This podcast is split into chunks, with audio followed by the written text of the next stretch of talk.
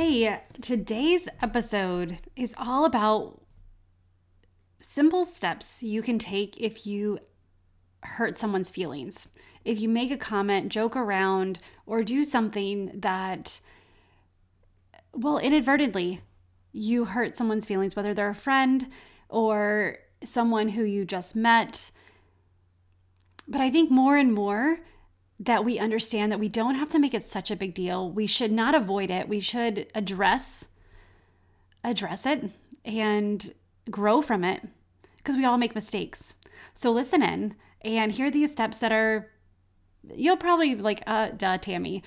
But sometimes it's a good reminder to realize how simple it really is to make amends. So listen in. Hi, friend. I am so excited that you're here to check out Her Restored Spirit podcast. If you've gone through something that has left you broken spirited, maybe it's a divorce, loss of a spouse, or even a child, loss of a job, whatever it is, I know there is restoration in your future. I'm a widowed mom, and I remember what it feels like to emerge from the fog to discover that my loss is not the center of my story, but it actually instilled in me a new hope a new understanding of faith, and a new strengthening in my heart, soul, and motherhood.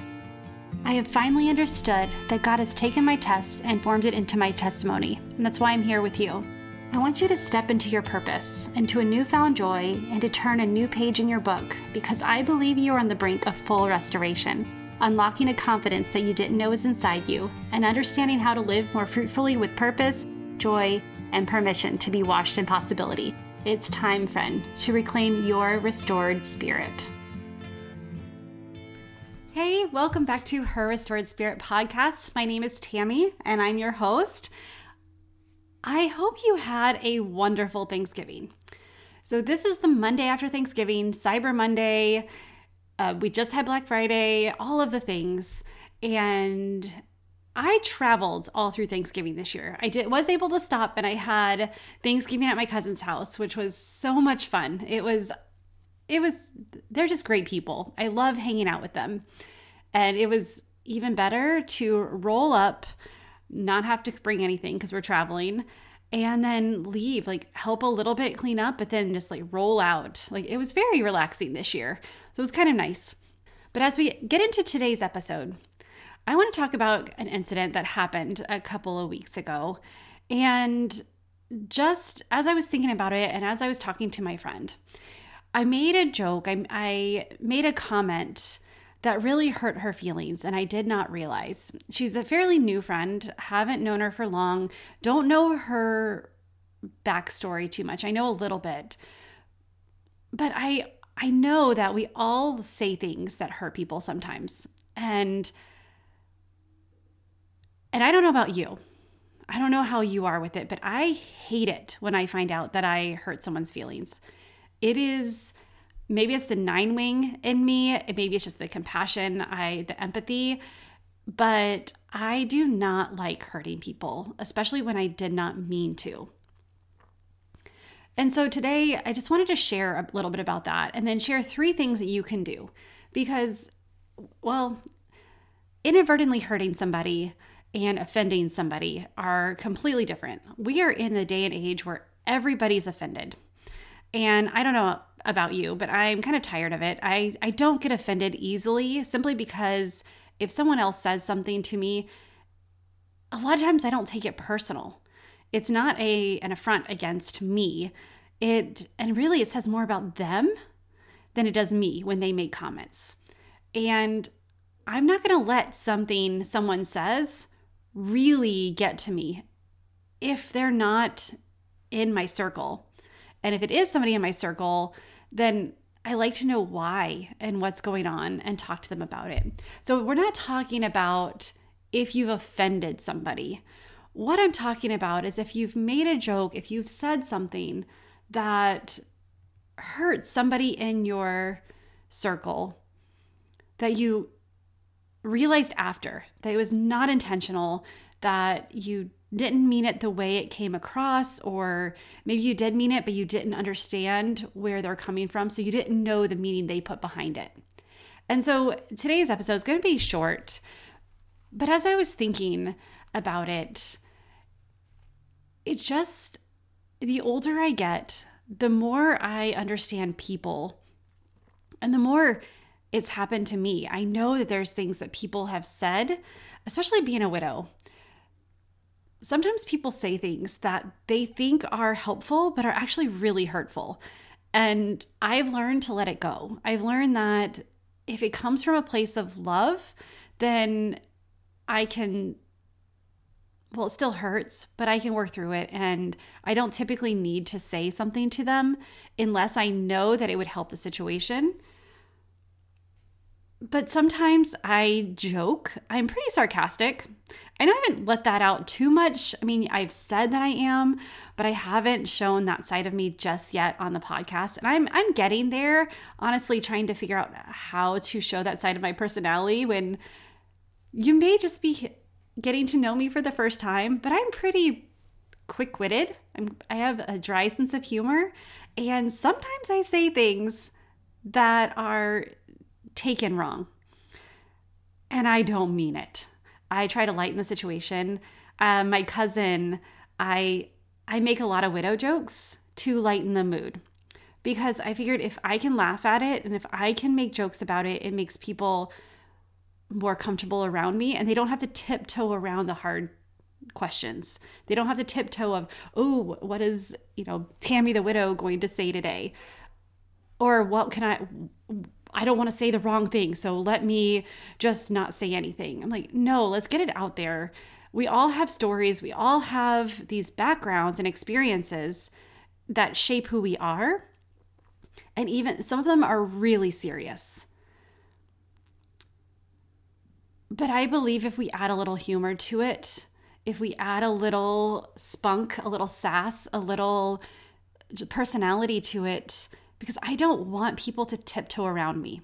I don't want people to worry about asking me the hard questions. Honestly, I would really prefer them to ask me the hard questions because I don't think we talk about the hard things enough. I don't think we talk about the the taboo or grief questions, the, you know, just if you have a question, ask. And so that's one reason why I make light of the situation because I want to make sure that everyone knows I'm good. Let's let's laugh, let's be friends, let's connect, but you don't have to worry about my feelings. I can, I am in control of my feelings. And sometimes when I do that, I forget that not everyone's like that. And if you're not like that and you become uncomfortable with things like that, like, I'm so sorry. I am so sorry. And I also will say that it's time to get comfortable with the uncomfortable. I've said that multiple times. But this is not what this episode is on. This episode is when you inadvertently hurt something somebody, when you say something and you didn't realize that it hurt them what can you do? What should you do? And how can you make it better? Well, the first thing is know your audience. Is the situation, were you aware at all of their story, their circumstance? Because if you weren't aware at all, a simple apology might just suffice but maybe you are, you know a little bit more about their story, you know about their background, and you still joke about things. And so, what should you do? I think the first thing to do is recognize it. Look at it from their perspective, not your own. Step out of your own lens for a moment and look at it from their lens look at what their Enneagram number is and understand how it affected them. That's one thing that I love about knowing the Enneagram is knowing that what people's core fears are and if I tapped into that on accident then that can be a conversation starter because maybe that's something that you need to talk about. Maybe that's it hurt them but maybe that's a wound that if they talk about, they can also start to scar, they can start to heal. understanding that their perspective is different from your own. Now, some Enneagram numbers have an easier time doing this than others. I know that Enneagram 8s have a really hard time seeing things from other people's perspectives. Enneagram 9 has a hard time seeing things from their own perspective and typically put the other person's lens on first. So, know your number and then know your friend's number um, my friend and I, we talk about how we really wish that everyone would just wear a collar with their number or a, a badge. So you know going in, like, oh, she's an Enneagram 3. Got it. I know how to connect with her. I know what her core motivations are and what you know she likes to do or you know in general we're not going to typecast people but you kind of get it you get the you know oh they're a 7 they're going to be a lot of fun and let's just invite them to a party because they'll they will take the center stage and I can step back. Things like that. But if you recognize how you hurt them, that allows you to grow in the situation as well. So recognize it, own it. That's the second one is own it. Whether you did it on purpose or an accident, I talk to my kids about this. Even if you inadvertently, even if you accidentally are doing something and you hurt somebody, even if you didn't on pur- do it on purpose, say you're sorry and own it because the matter of fact is they are hurting. And the same as adults, it's hard to admit fault. It's hard to be vulnerable and say, I'm sorry, I did not mean it that way. But the more we do that, and the more we set our ego down and realize that, well, I didn't do it on purpose, the easier it is for others as well to do the same thing. It gives them permission to own their stuff as well. And maybe there's times that they feel that they've done, you know, offended you or hurt you. And having that open conversation allows well communication it goes back forth, back and forth, and your relationship can actually deepen. So the first is to recognize it and recognize it through their Enneagram number, not your own. Now, if you don't know their Enneagram number, that's okay. Understand, kind of ask questions or just step outside of yourself. And even if you don't see how they were hurt, realize that their, their feelings are valid, whether you agree or you understand or not. The second is to own it. There are so many things that we could fix in this world if we own our own stuff. If we own what we do, what we say, how we feel, what we think, just own it. Just take responsibility for yourself, good, bad, indifferent. And then you get to choose if you continue on that path or if you want to change it. And then the third is to apologize, like wholeheartedly apologize. Now, the the more friends, the deeper the friendship, you'll know what your friend needs. You'll know if she needs a quick like, "Hey, I'm sorry. I did not mean that. You know I didn't mean it. What can I do to make it make it up to you?" Or, "I won't do it again." Or maybe you need to, "Hey, I am so sorry do you want to talk about it? But apologize from the bottom of your heart. Make it sincere. Let them know. Ex- you know, you don't have to explain why you said it. Maybe you do. That's that's up to you. How you apologize is up to you, but just own it and just do it for them as well as for you. Set the ego down. Now, the fourth thing is try to fix it. Now, this one is situational. There are some times that you don't really need to fix anything. A simple apology would suffice. Sometimes fixing it means sitting and listening to their story and why it hurt them. Sometimes it means learning more about what they went through, like doing research or understanding the trauma behind it or getting some diversity training on why what you said was hurtful to them. And that is completely situational. But again, it allows you to grow. We all make mistakes. We all do. Every one of us. I've made multiple mistakes today. And as an Enneagram 1, you know that if I'm going to say it, you know it's true. We all make mistakes. We say things that are taken the wrong way. And I think for the most part, we don't mean to hurt anybody. But when we do, recognize it, own it, apologize, and fix it. And then let it go. Don't hold a grudge. Don't step around that person again. Um, maybe just get to know them a little bit more so that way you can joke around. Or if it's somebody you can't joke around with, then don't. Again, it's based on what their need is and not your own. Get to know your audience and know those people that you can cut up with and you can make fun of. Again, my cousin that I that I joke around with, we know that we can just make fun of each other. That there is a line. We don't cross the line and really hurt be hurtful, but it's just part of the relationship. We just banter back and forth and it's fun and it's helps lighten the mood and we get to get to know each other. But I also have a friend who I know takes things really seriously. And so I don't joke around with her. I don't go out of my way and try to lighten the mood. With her, I ask serious questions because I know that that's that's the place she is and that's who she is.